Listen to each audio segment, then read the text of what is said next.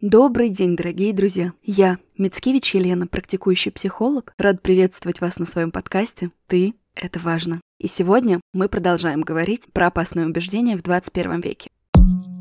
Ты – это важно, что у тебя внутри.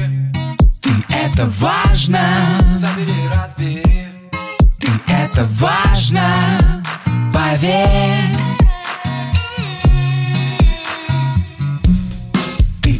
Важно С кем тебе по пути Ты это важно Как себя обрести Открой свою дверь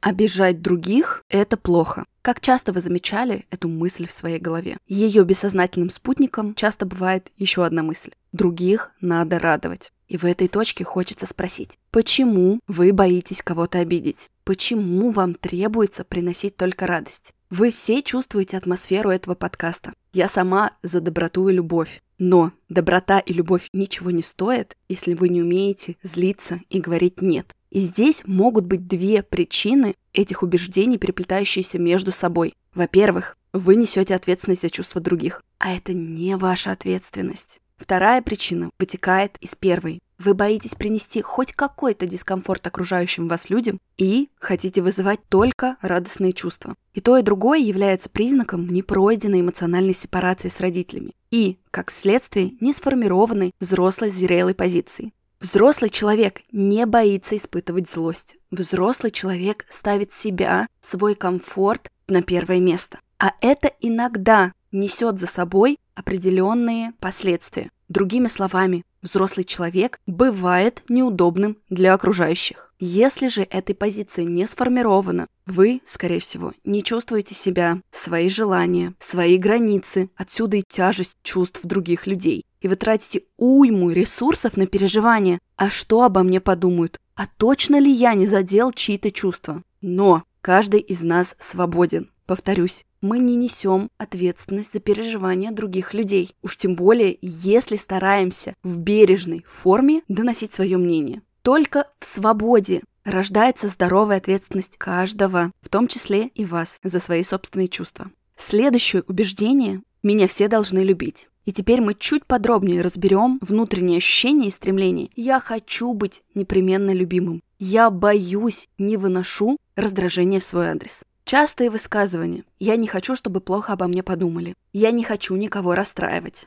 Неважно, чего хочу я, главное, чтобы тебе было хорошо. Такие убеждения идут из, опять же, детской позиции. Когда я боюсь расстроить маму, когда я боюсь расстроить папу или других значимых взрослых. И вот это состояние проецируется на весь оставшийся мир. Но, находясь во взрослом возрасте, в плену этого убеждения, вы лишаете себя возможности быть собой, вступать в ценностные конфликты, выражать свое мнение, отлично иногда даже от мнения близких. А это за собой влечет сложности в самовыражении в этом мире. Вы такой, какой вы есть, имеете право нравиться не всем людям. Люди имеют право реагировать на вас по-разному. Каждый из нас приходит в этот мир не для того, чтобы соответствовать чьим-то ожиданиям. Во взрослом возрасте мы имеем уверенное право быть собой, даже если это кому-то не нравится. Кстати, из этой же детской позиции вытекает следующее черно-белое убеждение. Либо все, либо ничего.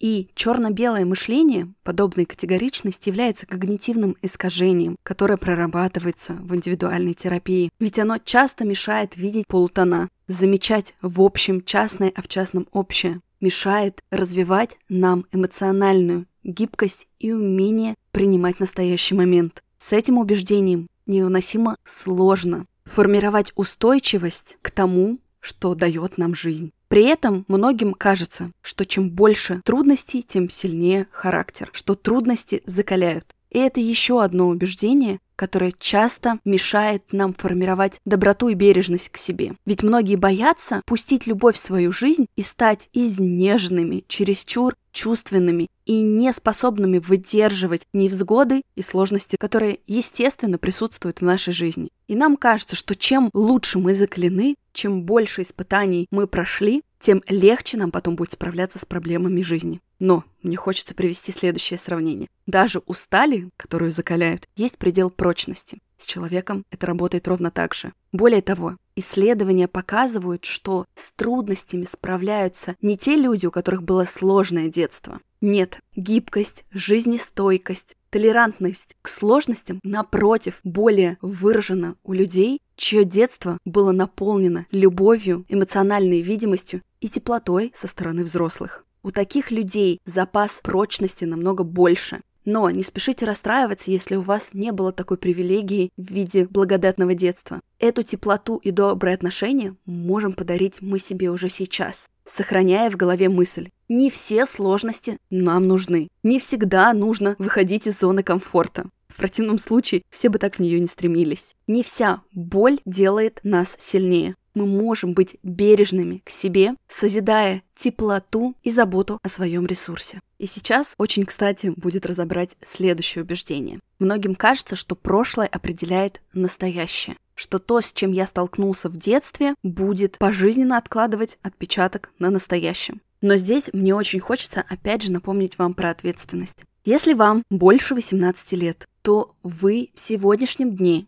несете ответственность за все свои боли и травмы. Только вы делаете выбор, как с ними быть, как с ними справляться. Боль излечима, травмы прорабатываются, а настоящее определяется вашим намерением. Ну и последнее на сегодня убеждение. Да, ответственность — это непросто. И многим кажется, господи, было бы у меня поменьше когнитивных способностей, поменьше осознанности. Может, мне бы легче жилось. Но правда ведь, дуракам везет. Как часто вы слышали эту фразу или сами обнаруживали ее в своей голове. Но, друзья мои, везет не дуракам, а тем, кто действует. Даже если мы разберем слово удачи с точки зрения этимологии, там в корне будет два слова «у» и глагол «делать». То есть очень важно предпринимать какие-то действия и оказываться около чего-то, у каких-то возможностей. Поэтому везет не дуракам, везет проактивным людям. Созидайте свою жизнь бережно, трепетно, ответственно. И помните, вы — это важно.